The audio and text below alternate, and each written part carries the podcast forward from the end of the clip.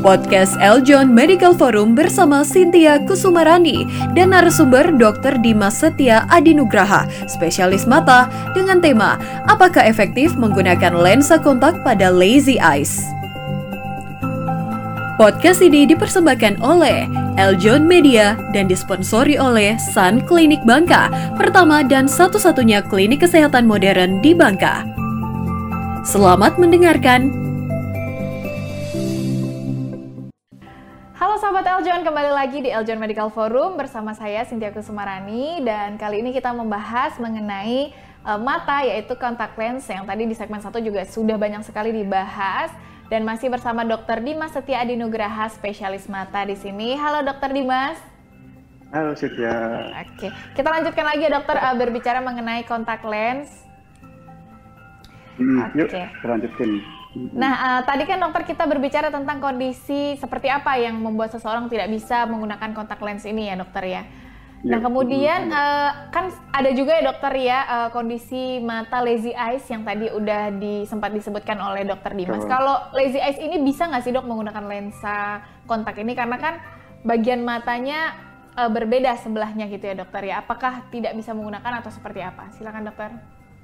Oke, sebelumnya kita sedikit bahas tentang lazy eyes tadi ya. Apa sih lazy eyes atau mata malas atau bahasa kedokterannya amblyopia. Jadi intinya uh, amblyopia atau mata malas ini bisa terjadi atau sering terjadi biasanya memang pada orang yang mempunyai uh, kelainan refraksi atau uh, mata minus lah ya atau mata minus yang tinggi biasanya mata minus yang tinggi yang tidak dikoreksi sejak dini. Jadi uh, dari kecil sebetulnya dia minnya gede gitu, tapi nggak ketahuan seperti saya bilang tadi nggak ketahuan. Atau kalau minusnya nggak beda jauh. Jadi mereka kata kata Cynthia tadi kan uh, kadang-kadang cuma sebelah ya, kadang-kadang hmm. seperti itu. Biasanya mungkin yang kiri misalnya min satu, yang sebelahnya min 6 atau min 7, bedanya jauh banget seperti itu. Hmm. Nah itu akan kecenderungannya adalah uh, anak atau orang tersebut akan menggunakan matanya yang lebih terang. Pada artian dia akan menggunakan mata kirinya tadi yang minnya satu ya, yang minnya satu tadi yang minnya kecil itu akan menjadi mata dominannya dia gitu. Hmm. Karena dia merasa yang mata kirinya lebih terang gitu. Yang kanan itu karena minnya gede banget jadi kabur banget dia akan mengabaikan mata yang itu sehingga Uh, karena dia sehari-hari fokus pakai mata kiri, nah hmm. lama-lama lama kelamaan mata yang kanan ini nggak pernah fokus, dia nggak pernah bisa fokus sehingga uh, istilahnya dia tidak terfiksasi, dia tidak terfiksasi kepada satu titik. Kalau kita kan kalau kita ngelihat uh, misalnya kita uh, nih misalnya ngelihat ada wah ada sepatu bagus tuh, nah, kan pasti dua matanya kan lihat yeah. fokus ke hmm. itu gitu kan lah. Sedangkan pada orang yang minnya beda kanan kirinya terlalu jauh, dia hanya menggunakan satu mata yaitu lihat sepatu itu, tapi mata kanannya ini istilahnya uh, diabaikan sehingga tidak terfiksasi akibatnya karena dia tidak terbiasa fokus dari kecil, sehingga akhirnya lama-lama tidak terlatih gitu. Ya intinya semua organ di tubuh kita kalau tidak dilatih dari awal dari kecil kan pasti sulit ya. Misalnya kita nggak pernah pakai makan ini buat tangan dari kecil nih sampai sekarang kan pasti dia hmm. akan uh, istilahnya tangannya akan loyo akan seperti itulah ya. Nah ini sama di mata seperti itu karena dia tidak pernah dipakai dari kecil tidak pernah fokus akhirnya dia tidak terfikasi dan cenderung kadang-kadang disertai oleh uh, dengan ini mata juling. Nah, hmm. jadi salah satu penyebab mata juling itu adalah itu adalah uh, minus tinggi yang tidak terkoreksi dengan baik sehingga tidak pernah terfiksasi. Jadi ada double nih, dia sudah juling uh, udah udah mata malas juling pula gitu jadi yeah. seperti iya. itu jadi matanya kayak istilahnya apa yang gelambiar kalau orang Jawa ngomongnya gelambiar gitu ya jadi dia mm. uh, istilahnya sibuk sendiri istilahnya jadi dia nggak yeah. pernah fiksasi akhirnya matanya ke mana-mana nah itu jadi kayak mata juling tadi nah okay. kalau sudah kalau sudah terjadi uh, amblyopia atau mata malas itu berarti uh, penglihatannya sudah tidak bisa dikoreksi dengan baik lagi gitu walaupun dikasih koreksi misalnya uh, saya bilang tadi misalnya dia min 6 min 7 lah ya mm-hmm. walaupun kalau sudah muncul mata malas walaupun mm-hmm. kita kasih ukuran yang sebenarnya kita kasih min 6 atau min 7 itu hasilnya akan berbeda dengan mata uh, yang masih sehat gitu mata yang masih istilahnya belum terjadi mata malas karena kalau dengan kalau belum terjadi mata malas dia dikoreksi ukurannya mm-hmm. harusnya dia bisa terkoreksi dengan baik jadi bisa fokus lagi ke awalnya dia yeah. bisa kembali fokus dengan kacamata atau kontak lens. Tapi kalau sudah terjadi mata malas dalam artian dia sudah tidak bisa terfiksasi lagi, itu adalah suatu kerusakan yang permanen. Jadi udah nggak bisa diapa-apain lagi sehingga kalau sudah terjadi mata malas tadi. Sehingga dengan koreksi kacamata ataupun kontak lens sekalipun itu tidak bisa mengobati mata malas. Jadi sampai sekarang ini belum ada obatnya mata malas itu. Begitu. Jadi makanya uh, sebagai orang tua mungkin ya harus lebih waspada. Makanya kalau saya bilang tadi kalau misalnya uh, orang tua pakai kacamata terutama minusnya gede ya harus waspada dan diperhatikan anak-anaknya ini okay. jangan sampai kelewatan, jangan sampai terjadi mata malas tadi. Karena kadang-kadang hmm. ngentengin dipikirnya ah ntar ada, ntar udah gede juga gampang, ntar dilasik yeah. misalnya gitu. Nggak bisa, nggak bisa. Jadi intinya kalau sudah ambliop mau lasik sekalipun nggak bisa. Jadi ada beberapa pasien saya yang intinya uh, yaitu tadi dia mata mata sebelahnya masih bagus karena dia hmm. pakai mata itu terus, sedangkan mata iya. kanannya mata satunya sudah ambliop oh, uh, minta lasik juga tetap nggak bisa. Intinya uh, tidak ada koreksi. Jadi walaupun dengan kontak lens atau operasi sekalipun tidak bisa mengobati mata malas seperti itu. Oke, jadi memang harus uh, mata itu harus dicek sejak dini juga ya dokter Betul ya. Betul sekali. Seperti ya, mata seperti saya bilang tadi, uh, uh, jadi patokannya kalau bisa jangan lewat dari umur tujuh tahun karena kalau sudah umur tujuh tahun biasanya sudah agak terlambat apalagi kalau minnya gede banget kalau mungkin kalau kecil-kecil ya masih aman lah ya tapi kalau yeah. udah minnya gede banget biasanya telat ya. Hmm. Jadi saran kami sih kalau dokter mata jangan lewat dari tujuh tahun. Jadi kalau mungkin misalnya kalau misalnya melihat, di bawah tujuh tahun masih bisa diterapi gitu ya dokter ya. Betul. Masih kalau dia di bawah tujuh tahun dikoreksi dengan ukuran yang power yang full, maksudnya dengan ukuran dia sebenarnya itu sangat membantu sekali ke depannya gitu. Oke okay, baik gitu. baik. Oke. Okay. Nah, uh, kemudian dokter untuk penggunaan kontak lens ini sebaiknya itu sehari berapa lama sih dokter boleh kita gunakan gitu? Mm-hmm. Jadi sebaiknya tidak terlalu lama sebetulnya. Jadi mm-hmm. ya itu tadi tidak ada patokan khusus. Memang uh, sulit ya uh, untuk berapa lama berapa lamanya itu uh, uh, kita nggak ada patokan khusus. Jadi yang penting pemakainya apa buat apa dulu nih. Jadi misalnya mm-hmm. buat kerja nih ya, misalnya buat kerja ya kita mm-hmm. kerja di kantor berapa jam sih? Biasanya enam jam ya segituan lah ya jam, mungkin. Iya. Nah misalnya kalau sudah selesai sebaiknya ya kontak lens itu dilepas ganti kacamata. Jadi intinya saran saya isi uh, lebih utamakan kacamata. Jadi kalau bisa ada spare. Jadi nggak nggak uh, ini ada beberapa pasien juga gitu. Dia lucunya nggak punya kacamata. Jadi yeah. mau nggak mau pakai kontak lens terus. Nah itu nggak sangat tidak kita sarankan karena dia datang dengan saya sudah dalam kondisi infeksi gitu. Saya suruh pakai kacamata bingung dia dok saya nggak punya kacamata waduh lah kok kok anu kok aneh gitu kan harusnya mm -hmm. uh, kita mm -hmm. harus walaupun pemakai kontak lens tetap harus punya kacamata karena berilah waktu matamu itu untuk bernafas istilahnya seperti yeah. itu ya karena itu tadi karena dia butuh kontak dengan udara luar sehingga istilahnya tetap terjaga uh, kebersihannya tetap terjaga nutrisinya jadi matanya supaya tetap sehat Uh, jadi menurut saya sih ya antara 4 sampai 6 jam sih sebaiknya untuk pemakaian kontak lens ya. Hmm. Kalau lebih dari itu ya harus hati-hati mungkin kalau memang kita kerjanya di depan komputer apalagi ya kan hari, kan hari gini ya depan komputer, gadget hmm. ya, laptop segala yeah. macam. Nah itu bisa mungkin uh, kalau memang ya dok saya kerjanya gimana saya kerjanya lama dok apalagi depan AC gitu kan yeah. ya udah mm -hmm. depan komputer ruang AC lagi dingin nah AC itu juga salah satu uh, penyumbang untuk terjadinya mata kering gitu. Jadi kalau kena sentor AC itu tuh matanya makin kering, jadi resikonya juga infeksi makin tinggi. Jadi mungkin bisa diatasi dengan uh, pemberian air uh, tete, apa air mata tetes itu air mata buatan, sorry air mata buatan. Jadi sediaannya dia tetes. Jadi itu kalau memang uh, pemakai kontak lens yang memang dia pemakaiannya uh, jangka panjang, misalnya dalam sehari dia cukup lama, sebaiknya ke mana-mana bawa tetes mata itu sehingga uh, kelembapan dari matanya tetap terjaga. Tapi itu uh, kalau kepepet aja ya, tapi mm -hmm. sebaiknya tetap menurut saya kalau memang sudah di luar jam kerja segera dilepas ganti dengan kacamata seperti hmm, itu. Betul betul. Hmm. Oke baik. Nah kemudian dokter eh, kan ada juga kontak lens tadi yang dokter katakan ada yang sekali pakai, ada juga yang ada jangka waktu berminggu-minggu atau bahkan berbulan gitu ya dokter ya dia uh, tidak masih bisa dipakai gitu. Nah untuk yang jangka waktu agak panjang ini kira-kira kapan dokter lensa kontak ini harus diganti baru? Dalam keadaan apa? Mungkinkah udah terasa tidak nyaman atau seperti apa kira-kira dokter? Betul, betul.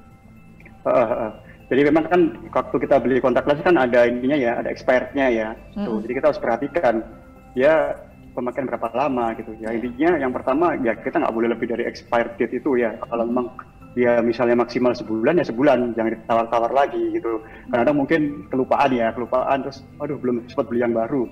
Pakai lagi deh. Nah itu cukup berbahaya. Karena memang sudah diperhitungkan dari pabrikannya itu kontak lens bertahan selama apa ya sejauh itu itu intinya dia di fabrikasi dia dibuat uh, daya tahannya se, se, se, cuma sejauh itu jadi jangan jangan lebih gitu karena apa nanti takutnya uh, apa namanya uh, bahannya kan namanya bahannya kan bisa berubah elastisitasnya yeah. kan bisa berubah ya Betul. elastisitasnya warnanya bentuknya hmm. permukaannya gitu apalagi kalau mungkin sering outdoor ya mungkin uh, istilahnya uh, sudah permukaannya sudah nggak bagus lagi lah seperti itu. Nah itu hmm. Ya intinya paling gampang ya lihat expired date-nya. Ini kontak lens dibuat untuk berapa lama, mingguan kah, bulanan kah? Kita lihat itu dulu gitu. Kalau sudah lewat harus ganti baru seperti itu. Tapi hmm. ada ya kalau uh, istilahnya bisa lebih cepat kalau memang sudah terjadi kerusakan pada kontak lens tersebut. Misalnya hmm. Habis jatuh nih, habis jatuh terus mungkin nyari-nyari,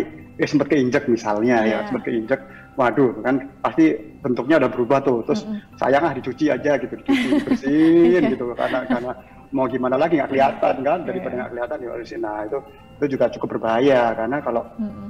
kontak lens yang sudah terpapar seperti itu lah itu akan sangat istilahnya pertama strukturnya bisa berubah kedua ya kuman lah pastilah ya intinya kena kuman mm -hmm. terus ya kena kotoran segala macam otomatis resiko infeksi akan semakin besar. Jadi makanya kalau sudah atau ada kerusakan, jadi kalau misalnya kerobek atau mungkin uh, ya atau kena kuku atau gitu, hmm. sudah terjadi perubahan bentuk atau ada robekan, sebaiknya segera diganti karena kalau hmm. sudah berubah uh, isinya apa uh, bentuknya pasti juga dia daya apa uh, refraksinya juga akan ber, berubah gitu. Karena kan bentuk um, minus plus silinder itu kan dia bentuk dari apa namanya sudah dibentuk, dibentuk kontak lensnya. Nah, kalau ber, bentuknya berubah otomatis kan angka minnya sudah nggak valid lagi gitu. Yeah. Jadi Benar. harus segera diganti. Pertama, kedua ya karena infeksi itu tadi resikonya besar terjadi hmm. infeksi. Oke, okay, baik. Oke. Okay. Hmm. Oke. Okay. Nah, uh, kemudian dokter uh, kontak lens ini boleh nggak sih dokter dipakai uh, saat mandi? Oke. Pakai sayur mandi ya. Saking malasnya nyopot ya. Saking, Saking malasnya kan ada aja. Apalagi sambil nyanyi-nyanyi gitu lama gitu ya. Oke, jadi gini. Uh, sebetulnya sangat tidak dianjurkan ya, sangat tidak dianjurkan karena apa ya? Apalagi namanya kita lagi mandi ya, lagi mandi kadang-kadang kan kita juga pakai uh, shampoo gitu ya, atau sabun, sabun muka, sabun cuci muka, pembersih wajah segala macam ya. Itu uh, dia istilahnya beresiko uh, mengiritasi mata gitu. Orang mata yang sehat aja misalnya kita habis nggak sengaja kemasukan sampo nih kan perih banget kan gitu loh, yeah. perih banget. Dan itu pun mata juga bisa merah berhari-hari gitu kalau misalnya kita uh, apa namanya kemasukan uh, bahan kimia salah satunya sabun. Sabun itu kan uh, dia bersifat basah ya.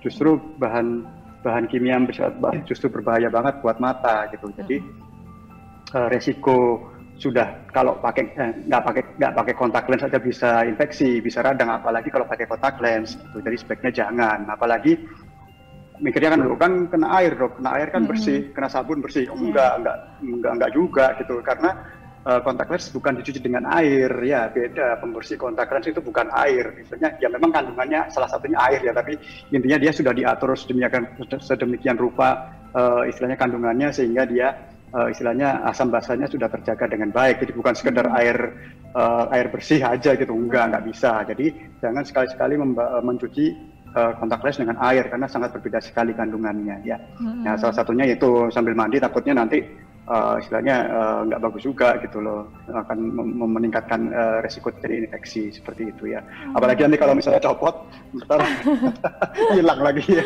Udah ini di keinjek terus dipakai lagi kan dokter? Sayang. Masih mending kadang-kadang ini masuk ke dalam ini kan apa uh, ini saluran air.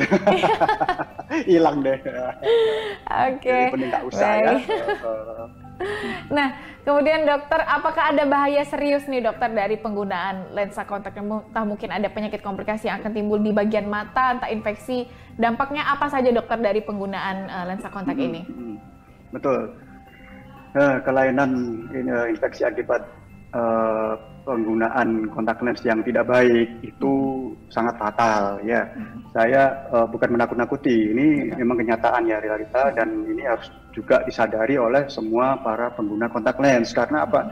Saya udah sering banget ya dapat pasien itu yang memang sudah akhirnya uh, matanya mengalami kebutaan karena riwayat penggunaan kontak lensnya nggak benar gitu ya. Hmm. Kesannya sepele ya, awal-awalnya merah, dicuekin, akhirnya tidak infeksi. Jadi gini, uh, yang pertama adalah mungkin infeksi ringan dulu, yang mestinya komplikasi apa ringannya ya, ininya kelainan ringannya adalah ya iritasi sekitar aja, ya mungkin cuman uh, apa konjungtivitis ringan atau cuma mata merah aja gitu. Yeah. Tapi bisa juga terjadi abrasi karena kontak lens ini kan istilahnya dia juga menggores-gores kan, walaupun dia soft, walaupun dia mungkin empuk, lunak, nggak nggak tajam ya, tapi dia juga bisa ada risiko menggores gitu risiko menggores mata sehingga terjadi erosi, istilahnya kita ngomong erosi atau abrasi pada kornea. Nah itu kalau tidak terobati dengan baik, itu itu uh, erosi atau abrasi itu akan terus uh, akan terus berkembang infeksinya sehingga yang paling ekstrim akan menjadi ulcer atau ulkus, istilahnya luka ya bahasa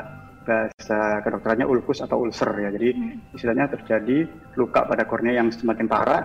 Nah, pada akhirnya seluruh uh, kornea itu akan jadi kalau ada luka pada kornea itu akan ada putih-putih di mata. Biasanya kalau kita lihat di jalan mungkin orang matanya kok ada di bagian hitam-hitamnya kok jadi putih itu biasanya ada riwayat luka seperti itu. Uh, luka pada mata itu pun kalaupun sembuh ya, itu pun kalau sembuh itu akan meninggalkan bekas warna putih tadi kita sebut dengan lekoma. Jadi intinya uh, semakin parah dari uh, kerusakan korneanya, dia akan semakin luas dan semakin permanen kerusakannya. Jadi nggak bisa tidak bisa bening kembali. Nah itu yang harus diperhatikan.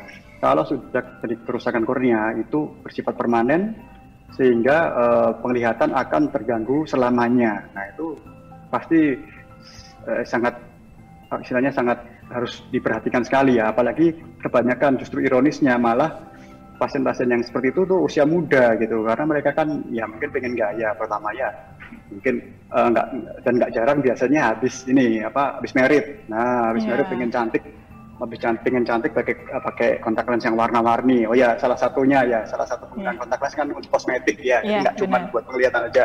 Tadi lupa yeah. saya sebutkan salah satunya kosmetik. Nah ini juga cukup berbahaya gitu penggunaan kosmetik.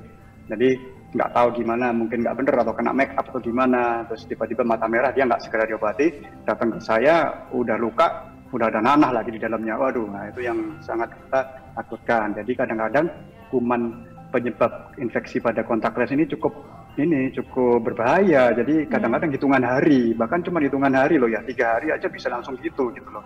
Jadi makanya jangan main-main istilahnya kalau memang nggak rajin bersih bersihin janganlah ya nah itu masih permukaan aja kalau misalnya masih apa namanya uh, istilahnya masih belum terobati dengan baik kan ada yang mungkin pasien bandel ya cuek aja diobati sendiri hmm. nah itu yang paling ekstrim takutnya dari ulkus dia akan perforasi takutnya ditembus karena kan kornea kan ada ketebalannya kan ya hmm. hmm. semakin dia terabrasi semakin dia luka uh, ketebalannya akan makin berkurang sehingga akhirnya bisa jebol istilahnya gampangnya gitulah sehingga nanti korneanya bisa melting kornea melting yeah. yang ditakutkan adalah isi bola matanya bisa keluar kalau dia udah jebol isi bola matanya keluar nah itu udah nggak karu-karuan itu pasti hmm. kita harus operasi untuk mengambil isi bola matanya nah itu yang sangat tidak kita inginkan gitu makanya hmm. uh, penglihatan kita kan sangat berharga sekali ya apalagi yang usia muda yang masih produktif nah sebaiknya nah jangan main-main ya bukan nakut-nakutin cuman kalau ya, memang kamu mau pakai kontak lens ya kamu harus aware itu itu adalah resikonya jadi uh, segala aturan yang harus dilakukan ya sebaiknya dilakukan secara disiplin gitu. Hmm, Oke okay, hmm. baik jadi memang berbahaya ya dokter ya hmm, bahkan bahaya, bisa sampai betul. infeksi dan lain-lain. Hmm, nah, kalau bisa pakai kacamata kacamata aja lah gitu loh kalau menurut saya ya. Lebih aman ya dokter ya. Eh, kenapa? Mm-mm, Oke. Okay. Nah uh, untuk aman, uh, ya. misalnya dokter ada juga orang yang uh, habis operasi mata gitu ya dokter ya. Kemudian hmm. dia mau pakai kontak lens, entah mungkin hanya untuk uh, estetika kah yang tadi kosmetik yang uh, dokter katakan gitu. Apakah boleh dokter setelah operasi mata? Uh, bisa. Jadi gini, memang tergantung operasi matanya ya. Hmm. Jadi kadang-kadang uh, apa namanya kontak lens yang untuk kosmetik ya, untuk kosmetik hmm. itu juga bisa dilakukan pada orang yang memang seperti saya tadi, mungkin dia riwayatnya ulkus tadi ya, riwayat ulkus sudah sembuh nih, terus korneanya putih gitu, terus mungkin dia malu, udah cewek kan ya cantik tapi kok matanya putih gitu. Sedangkan mata satunya misalnya masih bagus. Nah untuk menutupi luka warna putih itu itu bisa pakai kontak lens yang warna-warni tadi. Mm -hmm. Untuk menutupi untuk menutupi cacatnya itu tadi itu boleh. Kita kita ada indikasi untuk kosmetik memang. Ada indikasi kosmetik adalah orang-orang dengan uh, kelainan istilahnya mata di mana matanya itu tidak terlihat bagus gitu sehingga orang malu akhirnya kita cuman pakai kontraknya cuman kosmetik aja yeah. Jadi itu itu ada itu itu boleh memang boleh tapi itu tadi kita kan harus cek dulu nih orangnya gimana itu tadi tetap hmm. syarat-syaratnya sama ini harus rajin dibersihkan uh, apalagi disiplin itu sama syaratnya tapi dia boleh pakai terus kalau misalnya operasi nih operasi apa pun itu misalnya operasi katarak hmm. atau mungkin bahkan lasik ya, mungkin bahkan lasik. Jadi gini, semua si pada mata, terutama pada daerah kornea itu hmm. efek sampingnya adalah mata kering. Jadi orang-orang yang habis operasi katarak atau operasi lasik itu uh, ada efek samping produksi air mata sangat menurun sehingga uh, matanya lebih rentan uh, kering sehingga lebih rentan terjadi infeksi atau iritasi hmm. sehingga pemakaian kontak lens itu juga harus lebih hati ekstra hati-hati. Jadi kalau orang habis operasi mata justru harus lebih ekstra hati-hati karena matanya akan hmm. sangat rentan sekali terjadi iritasi. Ya. Yeah. Kita tidak kita tidak eh, melarang, tidak melarang, tapi ya itu tadi lebih aware aja gitu. Kalau hmm. kalau memang dia tahu resikonya, dia tahu istilahnya bagaimana cara perawatannya, itu oke okay, gitu kita nggak yeah. masalah. Oke okay, silakan pakai kontak hmm. lens. Tapi kalau hmm. misalnya dia cuman cuman mau gaya-gayaan aja misalnya ya cuman ya mending nggak usah lah gitu loh kalau yeah. buat gaya-gayaan aja mending nggak usah gitu jadi daripada nanti terjadi yang tidak diinginkan gitu ya. Oh, Tapi kalau memang uh, indikasi kosmetik yang memang membantu membantu uh, menutupi cacatnya, nah itu hmm. masih masih oke okay lah masih kalau menurut okay. saya seperti itu. Oke okay, baik. Nah uh, karena cukup berbahaya ya dokter ya uh, penggunaan kontak lens ini. Jadi bagaimana dokter hmm. supaya aman dan bagaimana merawat uh, penggunaan ini supaya tidak kita mencegahlah terjadinya infeksi gitu dokter. Betul. Jadi intinya yang pertama ya harus rajin menjaga kebersihan, hmm. ya rajin menjaga kebersihan dalam artian ya apa namanya itu kontak lens ya kita harus siap ya kalau namanya pakai kontak lens kan harus bawa pembersih ke mana-mana ya, yeah. misalnya harus sering-sering cuci gitu. Hmm. Kalau memang apa namanya kalau lagi nggak dipakai harus ditutup yang benar, disimpan tempat hmm. istilahnya di tempatnya kan ada tempat kontak lens tuh ya, ditutup, yeah. ditaruh tempat yang sejuk seperti itu. Intinya pe, pe, hmm. penyimpanannya harus bagus, jangan kena panas segala macam yeah. ya, karena nanti takutnya merusak komposisinya seperti itu. Kemudian intinya yang menjaga kelembapan mata seperti tadi, kelembapan mata itu bisa pakai uh, tetes mata air air mata buatan istilahnya ya hmm. itu uh, biasanya sih banyak sih di di apotek itu bisa hmm. Bisa beli. Namanya air ya bilang aja air mata buatan tuh pakai secara rutin. Jadi mungkin hmm. apalagi orang yang memang resikonya kering dari awalnya apa namanya uh, misalnya pekerjaan sudah bilang yeah. komputer. Komputer itu kan kita kadang-kadang liatin komputer itu tanpa sadar itu kita tuh jarang kedip.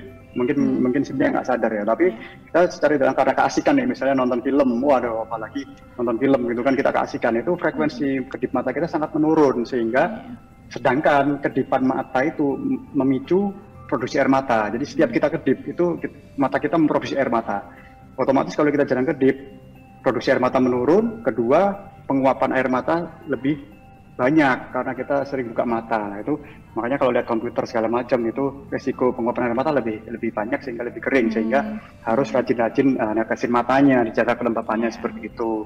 Terus kalau sudah memang sudah waktunya off, sudah udah nggak kerja, sebaiknya bawa uh, ganti kacamata. Jadi intinya kita harus hmm. punya spare kacamata. Jadi nggak boleh hanya menggantungkan pada kontak lens karena itu nggak iya. bagus. Jadi intinya yaitu tadi beri uh, waktu untuk mata kita beristirahat. Jadi jangan di uh, tutup kontak lens terus karena itu akan uh, memicu uh, infeksi dan segala macamnya tadi. Seperti itu sih menurut okay, saya ya. Yang penting jangan lupa bawa pembersihnya ke mana-mana. Itu kadang-kadang hmm. gitu kan, kadang mungkin udah buru-buru ke kantor yeah. lupa. Nah, karena itu beda ya dokter ya cairan untuk uh, soft lens sendiri dengan hmm, cairan yang betul. air mata buatan itu beda ya dokter ya. Benar, beda banget, hmm. beda banget. Jadi bukan berarti yang buat uh, soft lens boleh di uh, tuangin yeah. ke iya. mata nggak boleh ya nggak boleh jadi ada khusus untuk mata sendiri untuk kontak lensnya sendiri jadi kalau perlu kalau memang kita kerja ya udah tinggalin aja satu beliin aja satu ditinggal di kantor satunya di iya. rumah jadi kita nggak ada resiko ke uh, ketinggalan seperti okay, itu. Oke baik. Nah uh, kemudian dokter uh, terakhir nih mau tanya dokter uh, mm -hmm. tentang katanya penggunaan lensa kontak ini bisa yang matanya normal gitu ya dokter ya ingin menggunakan pakai kontak lens karena estetik itu katanya bisa membuat matanya bermasalah jadi minus atau plus. Atau misalnya yang sudah memang minus atau plus karena pakai kontak lens bisa bertambah minus atau plusnya ini. Apakah ini benar dokter? Enggak, jadi begini, intinya kelainan refraksi baik itu mata minus, silinder atau plus itu tadi itu adalah sebenarnya bawaan. Jadi itu sebenarnya bukan penyakit, itu adalah bawaan dari kita lahir. Jadi kita terlahir sebenarnya sudah tertakdirkan seperti itu. Itu, itu tidak bisa kita hindari. Ya seperti itu ya. Uh, terutama memang keturunan biasanya ya. Jadi bentuk bola mata kita saya yang minus ini berbeda dengan bola mata normal. Di bentuknya agak ber, agak berbeda. Dan memang kalau resiko ini begini intinya resiko penambahan min itu kalau kita masih masa pertumbuhan itu akan nambah terus memang. Jadi pakai kacamata atau pakai kontak lens pun tetap akan nambah. Jadi itu hmm. bukan sesuatu kelainan ya memang seperti yeah. itu. Kita kan secara anatomis kita kan dari kecil jadi gede kan ya. Hmm. Otomatis bentuk bola mata kan juga mengikuti gitu kan kan hmm. mungkin badannya aja gede matanya tetap kecil kan nggak mungkin. Jadi intinya bola mata ikut besar sehingga kelainan refraksi itu akan terus bertambah seiring dia makin gede bentuk bola matanya juga juga mengikuti gitu. Jadi uh, min itu akan terus bertambah rata-rata rata-rata secara statistik antara umur uh, eh, 18 tahun atau sampai 21 tahun itu baru mulai stabil mm-hmm. gitu. Jadi kalau mm jadi minnya baru mulai nggak nambah biasanya 18 tahun ke atas sampai sekitar umur 20 21 itu biasanya mulai stabil. Kalau sebelumnya kita misalnya ini uh, misalnya mm kita pakai kacamata atau kontak lens dari umur 14 tahun misalnya, yaitu kita edukasi, kita selalu ngomong ke orang tuanya, Bu ini dipakai pun masih nambah gitu. Jadi bukan hmm. berarti jadi kontak lens ataupun kacamata ini bukan obat gitu ya. Dia bukan obat, dia anak alat bantu. Sehingga kalau masih masa pertumbuhan kita sarankan untuk kontrol minimal enam bulan sekali gitu. Hmm. Karena setiap ada perubahan min atau plus itu harus kita ikuti gitu. Hmm. Kalau enggak nanti pasti akan tidak nyaman gitu, akan muncul hmm. keluhan kabur segala macam karena kan dia kan tumbuh nih ukurannya berubah seperti itu. Jadi hmm. bukan berarti kalau pakai kontak lens atau kacamata malah nambah enggak itu salah kaprah ya, ya bener memang saya sering dapat pasien seperti itu. Ya. Saya tanya enggak ya, kok kacamatanya nggak ya? Oh, oh, jadi hmm. saya kok nggak pakai kacamatanya kenapa? Takut dok nambah minnya lah. Kan salah kaprah banget gitu, salah iya. kaprah banget. Jadi justru uh, itu pakai kacamata justru menekan supaya dia nggak makin cepat naiknya karena kalau kita nggak pakai kacamata otomatis akomodasi dari mata ini untuk melihat akan bekerja ekstra keras hmm. kalau kita nggak pakai koreksi kacamata ataupun kontak lens tadi sehingga minnya malah bisa lebih kencang lagi naiknya gitu hmm. jadi pakai kacamata aja bisa nambah apalagi nggak pakai gitu. apalagi gitu. pakai lebih iya. perhatikan oh, jadi oh. itu salah banget ya itu hmm. uh, mitos mungkin ya okay. seperti itu Oke okay, ya. baik, berarti uh, memang uh, lebih baik gunakan kacamata ya dokter ya intinya ini. Hmm, betul. Kalau saya secara umum sebaiknya kalau masih bisa pakai kacamata, kacamata aja. Memang ada beberapa pasien, istilahnya gini, yang merasakan keuntungan pemakaian kaca eh, lensa kontak itu adalah orang-orang yang minusnya tinggi banget memang. Biasanya kalau sudah kan tebel nih ya, kalau yeah. kita misalnya min min 9, 10 atau bahkan 15, ada yang 20 itu tebel banget memang kacamatanya. Ya, itu kadang-kadang kan kasihan ya kita melihatnya juga aduh kasihan gitu. Jadi akan lebih nyaman buat mereka yang minusnya gede banget itu kalau pakai kontak lens memang karena apa di samping pertama kosmetik ya sekali lagi kosmetik dilihat kan nggak enak nih tebel banget kedua dengan kontak lens otomatis uh, apa namanya lapang pandang kita akan lebih luas kalau kita kan ketutupan kacamata nih kayak saya yeah. nih ya, apalagi makin tebel kan otomatis ketutupan nih samping-samping gitu yeah. kan iya. nggak kelihatan ya nah dengan pakai kontak lens keuntungannya adalah orang tersebut pandangannya akan jadi lebih luas sehingga lebih nyaman juga sebetulnya itu kelebihan dari kontak lens yang kita sarankan. Biasanya orang hmm. pemakai orang yang memang minusnya gede gitu hmm. karena itu lebih terasa manfaatnya seperti itu. Hmm. tapi ya tetap harus punya setir kacamata gitu. Jadi kalau dia istirahat ya sebaiknya pakai kacamata biasa gitu. Kalau memang lagi aktivitas gitu ya. Nah, sehingga intinya kalau kalau minusnya gede boleh pakai kontak lens. Cukup disarankan. Kedua hmm. orang yang minusnya kanan kiri beda banget.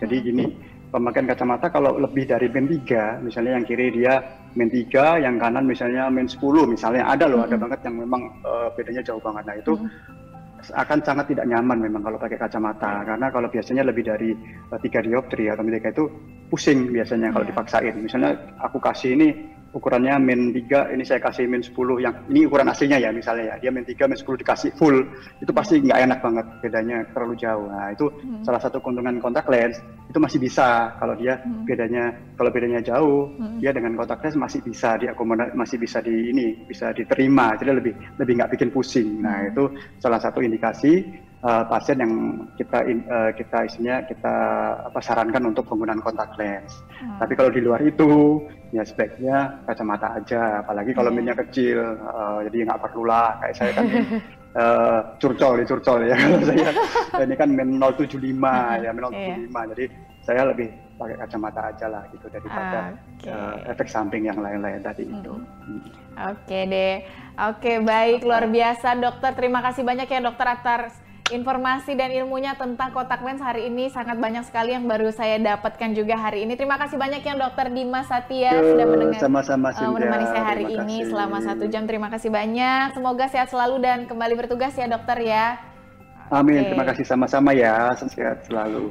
Oke, baiklah sahabat Eljon dan pemirsa semua yang menyaksikan hari ini, itu dia tadi perbincangan saya dan juga Dokter Dimas mengenai kontak lens ya. Banyak sekali yang kita dapatkan hari ini yang mana kalau memang misalnya uh, sahabat Eljon ingin menggunakan kontak lens harus siap untuk bersih, higienis dan terhadap resikonya. Jadi harus uh, dijaga dengan bersih, dirawat dengan baik kebersihannya karena memang uh, akibatnya juga bisa fatal jika kita tidak mau bersih dalam menggunakan ini. Dan memang jika ingin tidak memiliki resiko ini lebih baik gunakan kacamata ya. Tadi dokter Dimas juga katakan karena memang uh, tidak semua orang bisa menjalankan protokol untuk menjalan atau menggunakan kontak lens ini dengan baik gitu. Tidak semua orang bisa uh, bisa mempunyai kebersihan yang sama gitu. jadi ya. lebih baik gunakan kacamata saja. Baiklah semoga bermanfaat dan berguna untuk sahabat Eljon hari ini. Saya Siti Kusumarani dan juga dokter Dimas Satya Adinugraha spesialis mata pamit undur diri. Sampai jumpa Bye.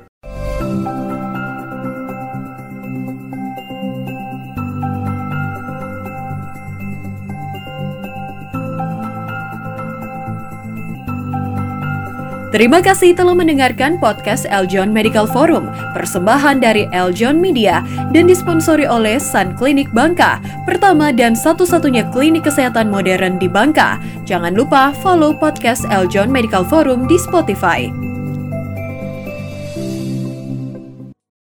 Sun Clinic adalah sebuah klinik yang memiliki fasilitas lengkap. Memiliki ruang tunggu, Sun Clinic membuat 6 ruang praktek umum, Praktek dokter umum dibuka setiap hari 24 jam. Semua pelayanan Sun Clinic merupakan pelayanan yang holistik. Laboratorium Sun Clinic adalah laboratorium modern dengan menggunakan mesin-mesin laboratorium yang terkini